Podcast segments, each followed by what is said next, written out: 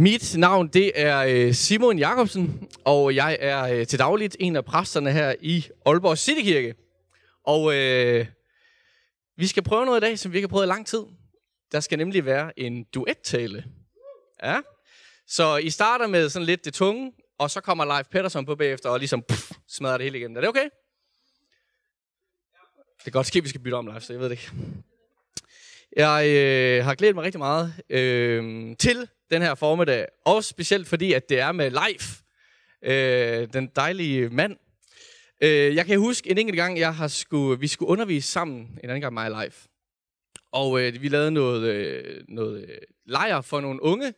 Og øh, så sidder vi dagen før, og så siger Leif, på vi skal lige have noget øh, prædikenlærer i morgen, hvor vi skal undervise dem, der har lyst til det. Simon, det tager vi. Og jeg får ud og tænke, jeg har aldrig nogensinde fået undervisning om prædiken. Så øh, det er okay, så jamen, det gør vi live. Øh, det gør vi, selvfølgelig gør vi det. Og så siger live, Simon, hvis nu jeg tager det teologiske, så kan du øh, fortælle nogle gode historier. okay. Så det gør vi også i dag. Nej, det gør vi ikke. Eller gør vi? Man ved det ikke. Vi øh, skal tage udgangspunkt i... Øh, vi er jo lige nu i gang med en øh, sådan 40-dages bøn og faste periode, inden vi sådan åbner helt op og har den store åbning den 24. november kl. 14 herude i A2. Så ligger vi lige sådan i blød, lytter efter, herre, hvad er det, du vil? Hvad er det, du har skal med det sted her, med den her, nu er vi her. Er der et eller andet, du vil fortælle os? Så vi har 40 dage, og nu har vi været i gang en enkelt uge. Har det været godt indtil videre? Men øh, hvis ikke man har fået den her bøndemanual, som er, så kan man altid lige gå ud bagved herude i vores foyer, og så kan man tage en med, så man er klar parat. Men nu er der efterårsferie, så der er ikke bøn hele næste uge. Kun derhjemme. Ja, Gud ser alt. Amen. Ej, vi tager udgangspunkt her i øh, Matthæus evangeliet kapitel. Åh, oh, kapitel 6. Jeg har den. Jeg tager den. Sådan der.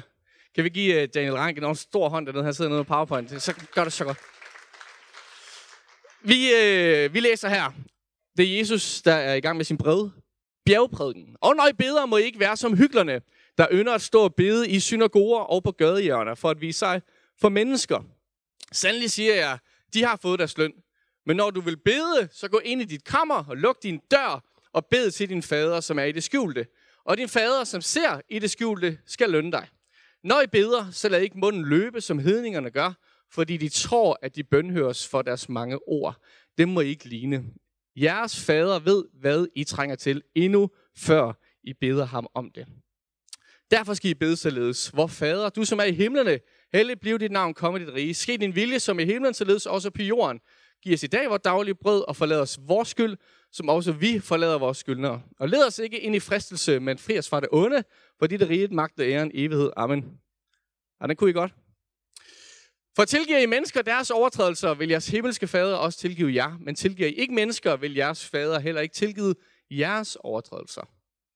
Når I faster, må I ikke gå med dystre mime som hyklerne, for de gør deres ansigt ukendeligt for, at det skal være kendeligt for mennesker, at de faster. Sandelig siger jeg, de har fået deres løn. Men når du faster, så salv dit hoved og vask dit ansigt, så du ikke faster synligt for mennesker, men for din fader, som er i det skjulte, og din fader, som ser i det skjulte, skal lønne dig. Skal vi bede sammen? Herre Jesus, tak fordi, at du øh, kommer lige nu og taler til os. Tak fordi du må åbne det her op med bøn og med faste for os. Lær os det. Guide os i det. Og tal til os. I dit navn, Herre. Amen. Amen. Det, som mig og Leif skal prøve at zoome lidt ind på i dag, det er det her fællesbøn og fælles faste, som vi egentlig har gang i.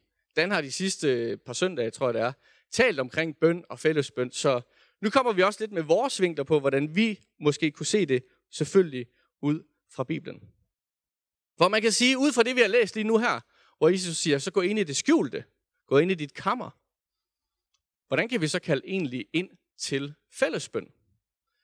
Hvis vi læser fader over, så sidder den jo, min far, du som er i himlen, hellig bliver dit navn, kommer dit rige, ske din vilje, osv. osv.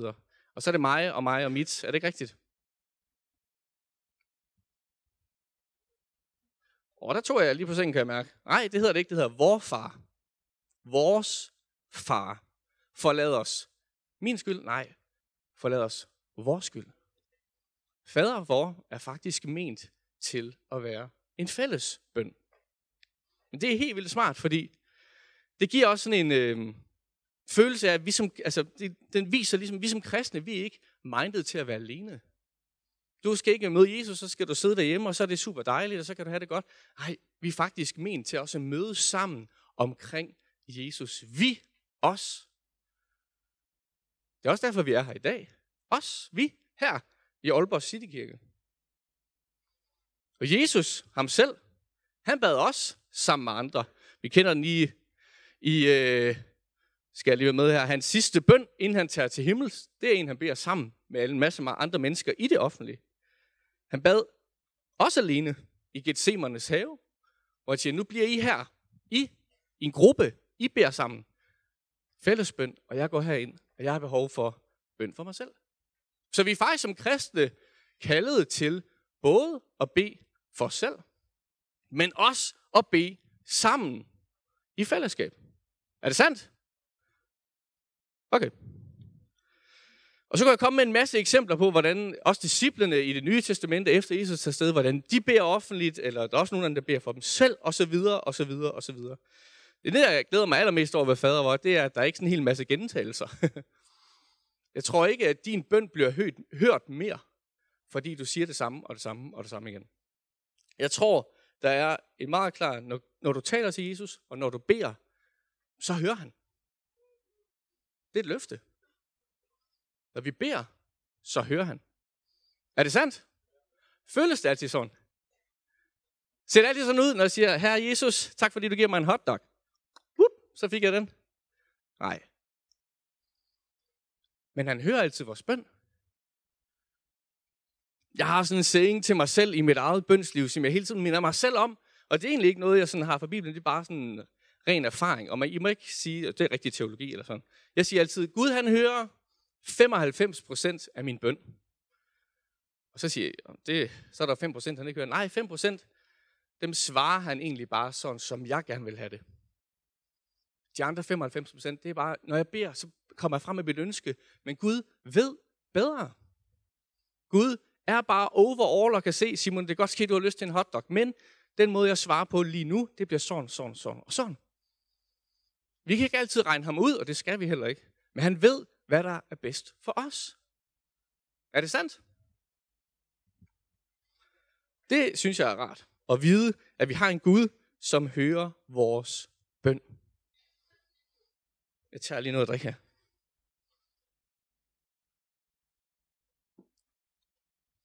Da jeg var mindre, og måske også sådan igennem mit liv, så har jeg hørt rigtig mange mennesker sådan at fortælle om, kan I huske de gode gamle dage, da der var bønnemøder, og vi talte, og vi bad, og Guds ånd var der, og der skete sådan og sådan og sådan og sådan og sådan. Og nu har jeg tænkt, wow, hvor må det være spændende. Fantastisk at opleve, hvordan Gud han kommer til bønnemøder og møder mennesker. Men jeg må ærligt sige sådan, imens jeg har vokset op og sådan har været til bønnemøder, er det ikke nødvendigvis, fordi jeg er gået derfra og bare tænkt, wow, mand, der kom ild fra himlen, og jorden åbnede sig, og der skete helt vildt mange forskellige ting. Nej, det skete ikke.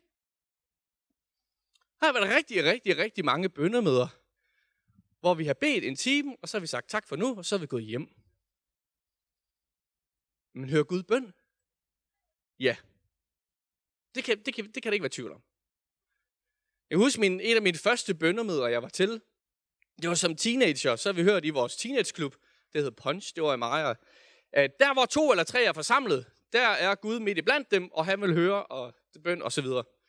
Så kigger vi på hinanden, så siger vi, okay, hvad med, at vi tager ud i skoven og beder en time sammen? Jeg tror, jeg var 12 eller 13 år. Og øh, så vi går ud i skoven, mig og to andre gutter på samme alder, og øh, finder et, i et krat, sætter os i et krat et sted. Og så, øh, så, okay, nu er klokken to, så beder vi. Og så beder den første, tak Jesus, fordi du er god. Amen. Så er der gået 10 sekunder. Så øh, gik der lidt tid, så siger den anden så, ja tak Jesus, fordi at du er med os, Og fordi du er god. Amen. Det var så de 20 sekunder. Så sad vi en time, og skiftevis sad sådan her. Og så lige... Ah, okay. Og så skiftede vi sådan lidt, skiftede vi til at sige, tak Jesus, fordi du er god. Det var det, vi kunne. Var Jesus der? Hørte han vores bøn? Det gjorde han. En anden oplevelse, jeg har haft i, i, det er en del år siden, jeg tror også, jeg har delt den før, der er nogen her, der har været med, det var med et alternehold, vi havde sted over i Græsted. Og så havde det været til en gudstjeneste, og øh, jeg var lærer der på Alterne, og øh, de skulle så lave lidt på den gudstjeneste. Så slutter vi egentlig gudstjenesten af, og så er der en, der siger, høj, må vi ikke have lov at bede for jer? Og så tænker jeg sådan, ja, altså, der er kage. så, men okay, jeg er leder, det er i orden. Øh, I, får lov, lige, I får lige lov at bede for os. Og så er der en, der begynder at bede. Og så har jeg aldrig... Uh, den sidder der stadig.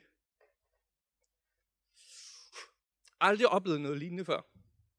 Til, til et ganske almindeligt bøndemøde. Der vil jeg sige, der faldt Guds ånd. Og jeg har hørt nogen sådan sige, den var så tyk, at man nærmest kunne røre den. Ja, det var lige præcis det, jeg oplevede. Jeg har aldrig oplevet det før til et bøndemøde. Det var så tykt. Og man gik bare rundt, og man, jeg, gik, jeg husker, jeg gik bare rundt og smilte, for jeg tænkte, jamen det er jo rigtigt. Han findes jo. Nej, hvorfor kan jeg tvivle? Og kigge rundt, og så sagde vi bare, hvad man for en sagde, velsign, bam, og så brød der ud i tårer og i forskellige ting, hvor man bare tænkte, åh oh, Gud, du er her bare, du gør noget midt i blandt os. Helt vildt stort. Det er det største, tætteste, mest personlige møde, jeg nogensinde har haft med Gud. Og det er ikke fordi, jeg ikke har søgt Gud. Det synes jeg selv, jeg har. Og oplevet ting. Jeg har selv prøvet at blive helbredt. Jeg har selv prøvet at se øh, i en skov nogle døde kviste og grene, der pludselig begynder at lyse i, øh, i Guds nærvær. Jeg har set øh, så utallige mange prædikner. Jeg har været til rigtig rigtig, rigtig mange ting. Men den aften, den glemmer jeg ikke. Til et bøndemøde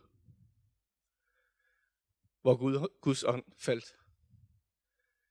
Og hvis det var det, der var hver gang, så tror jeg ikke, vi sad 20 eller 30, som vi har gjort her. Så tror jeg, vi sad 50.000 for Aalborg, der bare sad, åh, giv os det der. Hvad er det der? Men når jeg så tænker over det, og begynder at køre det igennem, så er det jo enormt rart for mig og har oplevet det. Det er en sandhed. Jeg kan ikke presse det frem igen. Jeg kan ikke gå til et bønnemøde og sige, nu skal det være som den gang. Nu prøver vi at bede, som vi gjorde dengang, eller nu prøver vi at agere, som vi gjorde dengang, eller nu prøver vi at sige, som vi gjorde, hvorfor ligesom at prøve at få det her frem med Guds nærhed. Guds atmosfære, det kan jeg ikke. Men jeg kan søge ham. Men jeg kan søge ham. Det er ham, der absolut bestemmer, hvordan jeg, eller vi, eller du oplever et bønnemøde. Og det kan vi ikke gøre noget ved.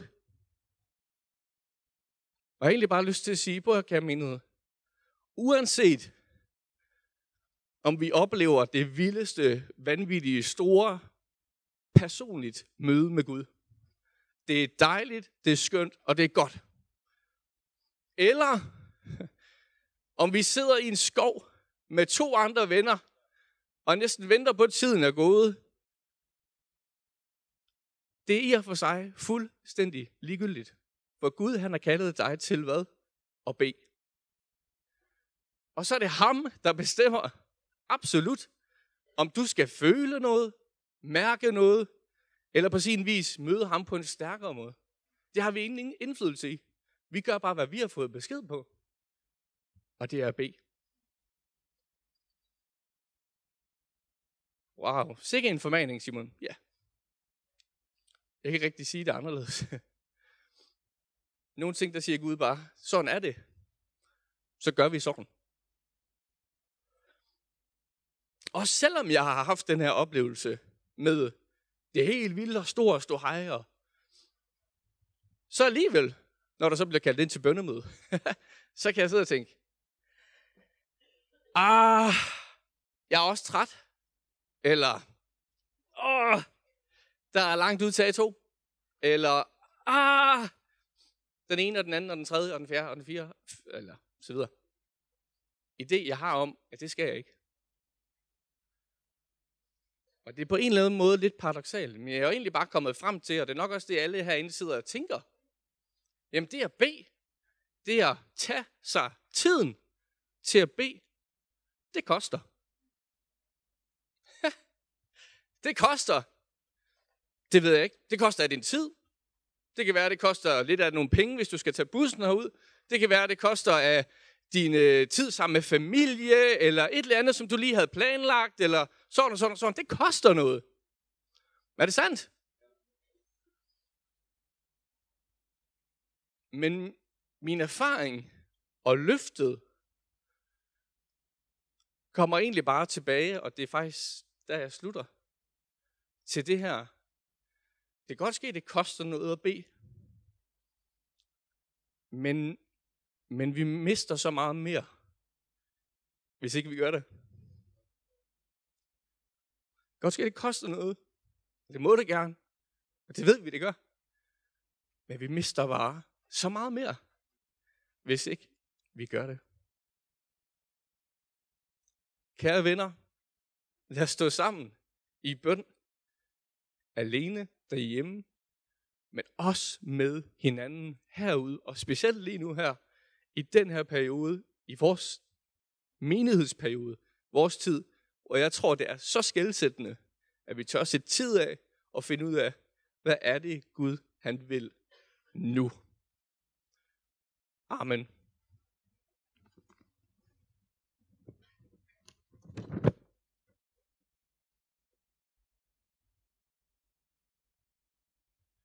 Tusind tak, Simon. Skal vi ikke rejse os op? Hvordan i verden skal man tage over efter sådan en fantastisk inspiration til at bede og søge Guds nærvær? Tusind tak, Simon. Skal vi ikke bede sammen nu? Det, var ikke, det står ikke i mit program, men jeg kan ikke lade være. Lad os bede sammen nu. Jesus, tak fordi du er her. Og tak fordi du kalder os til bøn. Du kalder os til en bønnerelation sammen med dig, hvor vi kan opleve dit nærvær. Og Jesus, vi beder om, at du vil være tæt på hver eneste af os fortsat. Lige der, hvor vi er nu, denne formiddag i vores livssituation. Takker du med dem, der kæmper. Takker du med dem, der sørger. Takker du med dem, der jubler og smiler. Takker du med os i enhver omstændighed, som vi kan være i i vores liv. Og Jesus, lige i dette øjeblik, så inviterer vi dig ind i vores liv. Og ind i vores hverdag, ikke bare her søndag formiddag, men ind i den næste uge, ind i de aktiviteter, der møder os, ind i de udfordringer, der møder os. Tak fordi du er med os, Jesus, og tak fordi vi kan leve i bøn til dig. Kalde dig fader i himlen, og stole på, at du lytter til os, som den bedste far kunne gøre det. Og tak fordi du giver os vores daglige brød. Tak fordi du sørger for os. Tak fordi du leder os, ikke ind i fristelser og prøvelser, men du giver os en udvej ud af det, som er svært og vanskeligt i vores liv. Tak fordi vi kan stole på dig. Tak fordi vi kan bede dig, tilgive os vores synder, som vi også tilgiver os, dem som har forsyndet sig imod os selv, Jesus. Tak fordi vi kan stå foran din trone, og vi elsker dig, Jesus. Vi tilbeder dig. Vil du ikke lige tilbede Jesus med dine egne ord her? Bare sæt ord på din tro. Sæt ord på din bøn. Pris ham. Inviter Jesus ind i din hverdag, ind i dit liv her. I Jesu navn. Tak, Jesus. Tak, Jesus. Vi priser dig. Tak, Jesus. Tak, Jesus. Vi elsker dig. Amen. Værsgo at tage plads igen.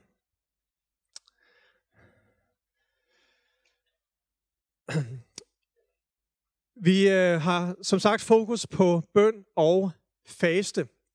Og øh, hvad er det egentlig, det vil sige at faste? Det er øh, et af de emner, som øh, jeg tror aldrig, jeg har prædiket om faste før. Og jeg har prædiket måske i 25-30 år. Og, og det er fordi, det er sådan et emne, vi har det lidt ambivalent med, ikke også? Og hvor nødvendigt er det nu virkelig at faste som kristne i dag? Eller var det ikke noget, man bare gjorde på Bibelens tid? Og jeg har faktisk fået sådan en personlig øh, fornyelse omkring øh, betydningen af at faste. Og jeg kan mærke, at selvom jeg har en personlig en rytme, en årlig rytme i mit liv, så kan jeg mærke, at den hellige udfordrer mig til at genoptage den her øh, faste rytme, også endnu mere ind i mit eget liv. Øhm, det at faste, øhm, når Jesus han nævner det her i Matthæus 6, så øh, betyder det at øh, ikke at spise noget øh, på det græske ord. En, som ikke har spist. Så faste er som regel i Bibelen noget med at ikke at spise, men du må godt drikke, når du faster, selvom det også findes, at øh, man faster øh, uden væske. Men som regel handler det altid om at give afkald på mad. Men der findes faktisk også andre former for faste øh, i Bibelen. Blandt andet så ser man Daniel, som fastede i, i tre uger, og øh, lod være med at spise kød og drikke vin og lækre retter, og så spiste han kun frugt og grøntsager og drak vand i denne periode her. Og i virkeligheden så er det at faste ikke sådan en entydig størrelse i Bibelen, men øh, der bliver også nævnt andre ting, som man kan faste fra. Ofte så fastede man fra morgen til aften, men spiste om aftenen. Det er faktisk lidt ligesom ramadanen i, i islam. Øh, mens man i andre faser af Israels øh, historie, så, så fastede man flere dage i træk og, og øh, virkelig søgte Gud på den her måde her. Men det er bare for at sige, bøn og faste, det er noget individuelt. Du kan bede, og du kan faste på din måde, og du kan finde ud af, hvad der ligesom passer ind i dit åndelige liv, og hvad det er, der, der inspirerer dig. Øhm, og øhm, det, der er vigtigt, når vi faster, det er, at vi finder ud af, at det handler om at flytte fokus fra mig selv og over på Gud. Og jeg kunne godt tænke mig lige at starte et andet sted, fordi at øh, på DR-TV, der kører der en serie for tiden, som hedder Lægen flytter ind. Hvor mange har fulgt med i den serie, Lægen flytter ind? Er der nogen, der ser fjernsyn her? Der er ikke så mange, der ser fjernsyn her i den her forsamling. Men der er noget, der hedder DR-TV. Det er sådan en tv-kanal, øh, Danmarks Radio. Og øh, der kan man se, lægen flytter ind i de her øh, perioder, periode her, en, en serie på tre gange hvor den læge flytter ind ved nogle familier, som kæmper med nogle forskellige ting. Og der bliver det blandt andet sagt, at tre ud af fire danskere føler sig afhængige af noget, som har overtaget styringen af deres hverdag. Jeg ved, om det også gælder her i den her forsamling her, eller om, om vi er så heldige, at, at at vi har styr på det hele. Men gennemsnitligt så vil det være tre ud af fire herinde også, som måske kæmper med et eller andet, som har taget styringen af dit liv. Og uh, her i de her to første afsnit uh, af den her serie, der øh, ser man øh, en familie, hvor at sukker har taget overhånd. Er der nogen herinde, der har en, en jeg siger ikke, du er en, en dårlig person, men er der nogen herinde, der godt kan lide lidt sukker, lidt chokolade, lidt slik? Kan vi ikke alle sammen godt lide det? Se, men det, der er problemet her i den her familie, det er, at sukkeret har taget overhånd. Og det er blevet til en rigtig dårlig vane for den her familie. Og så kommer lægen ind og ser på deres øh, madvaner og motionsvaner, og så begynder de at arbejde med, hvordan kan vi øh, få sukkerindtaget minimeret og, og bryde den her, den her dårlige vane, som er kommet i den her familie. En anden familie, de øh, har fokus på skærmtid. De har sådan noget, man kalder en mobiltelefon. Nu kan vi lige prøve, er der nogen her, der har en mobiltelefon? Okay, der er mange her, der ikke har en mobiltelefon, kan jeg se. Ellers så gider du bare ikke at løfte hånden. Øh, men, og det er der ikke noget galt i, men det, der er problemet med os danskere, det er, vores mobiltelefon og vores skærmtid med, med tv og computer osv., det fylder utrolig meget tid, når man analyserer det. Og øh, igen så føler den her familie altså, at det har taget for meget fokus, og det fjerner intimiteten og kærligheden og fællesskabet i den her familie her. Og så flytter lægen ind og giver nogle gode råd til, hvordan kan man som familie blive bedre til at håndtere ens skærmforbrug og ens mobiltid. Her i næste uge, vil jeg tro det er, så kommer der et nyt afsnit, som kommer til at handle om noget, som øh, også er et, et stigende problem, og det er faktisk motion. Motion er i det danske samfund også noget, som er begyndt at tage overhånd, hvor at mennesker begynder at blive afhængige af det, og øh, nu må vi se, hvad det er, der kommer ud af, af den her udsendelse her. Men det er bare for at sige, der er ting i vores liv, som er gode, men som kan tage overhånd, og som kan fjerne fokus fra det, som er væsentligt. Fællesskabet med hinanden, øh, sundheden i vores liv og vores livsstil, og ikke mindst fokuset på Gud. Og øh, det kunne være værd også at, at se os selv i spejlet og overveje, er der noget, som flytter mit fokus fra Gud? Er der noget i mit liv, som er blevet en dårlig vane, som faktisk frarøver mig den her fantastiske mulighed, som øh, Simon han lige talte om, at bruge tid sammen med Gud, min far i himlen, opleve, hvordan han taler og fylder mig med sit nærvær. Og jeg tror, hvis vi skal analysere os selv, så er der måske alle sammen nogle ting, hvor vi tænker, det her, det skal jeg passe på, for det kunne blive en rigtig dårlig vane. Det er godt lige nu, det er fantastisk, det er dejligt, men det må ikke tage overhånd. Og det, jeg gerne vil udfordre dig til her ved slutningen af den her duetsprædiken, det er at overveje, om du skulle faste fra noget. Fordi at øh, mens at Bibelen taler om madfaste, så tror jeg faktisk, at du og jeg i dag, vi lige så meget har brug for at faste fra nogle andre ting. Hvad er det, der tager overhånd i dit liv? Er det Facebook? Er det de sociale medier? Er det at være social med vennerne? Selv øh, det at gøre nogle fantastiske aktiviteter sammen som kirke, kan tage overhånd, hvis det, hvis det ligesom bliver aktiviteterne, der tager fokuset frem for Gud. Hvad er der i din hverdag, som frarøver din tid og frarøver dit fokus fra Gud? Og her der er det, at fasten kan hjælpe os til at flytte fokus over på Gud. Så nu når jeg siger faste, så mener jeg både at faste fra mad, hvilket jeg tror er rigtig godt. Der er nogle, en masse sundhedsmæssige effekter af at faste øh, fra mad, som vi ikke har tid til at komme ind på nu. Øh, men men øh, det er rigtig sundt også, hvis du er et helt normalt gennemsnitligt menneske og sundt menneske, øh, så er det også rigtig sundt at faste for vores krop. Øh, men her i Matthæus øh, 6, der taler Jesus om faste som en åndelig vane. Han taler om det som noget, han forventer af os. Øh, det er en god vane. Mens vi kan have dårlige vaner, så taler Jesus om bøn som en åndelig vane. Øh, Bibelen taler faktisk også om tiende, og det er at give som en åndelig vane. Bibelen taler om øhm, øh, at gå til gudstjeneste eller tilbede sammen, lovsynge sammen og, øh, som en åndelig vane. Og flere andre ting definerer vi som åndelige vaner som kristne. Er der nogen, der læser i Bibelen en gang imellem? Det håber jeg. Det er også en åndelig vane. Og det er ikke ting, som er nødvendige for at være en, en øh, for at blive frelst. Du bliver frelst ved troen på Jesus Kristus alene ved hans nåde. Men åndelige vaner, som jeg lige har nævnt her, det er ting, vi gør for at holde os tæt til Jesus, for at bevare os selv i Jesus, for at blive fornyet i vores trosliv og vores vandring med ham. Og derfor så er åndelige vaner faktisk en nødvendighed for dig og mig som kristne.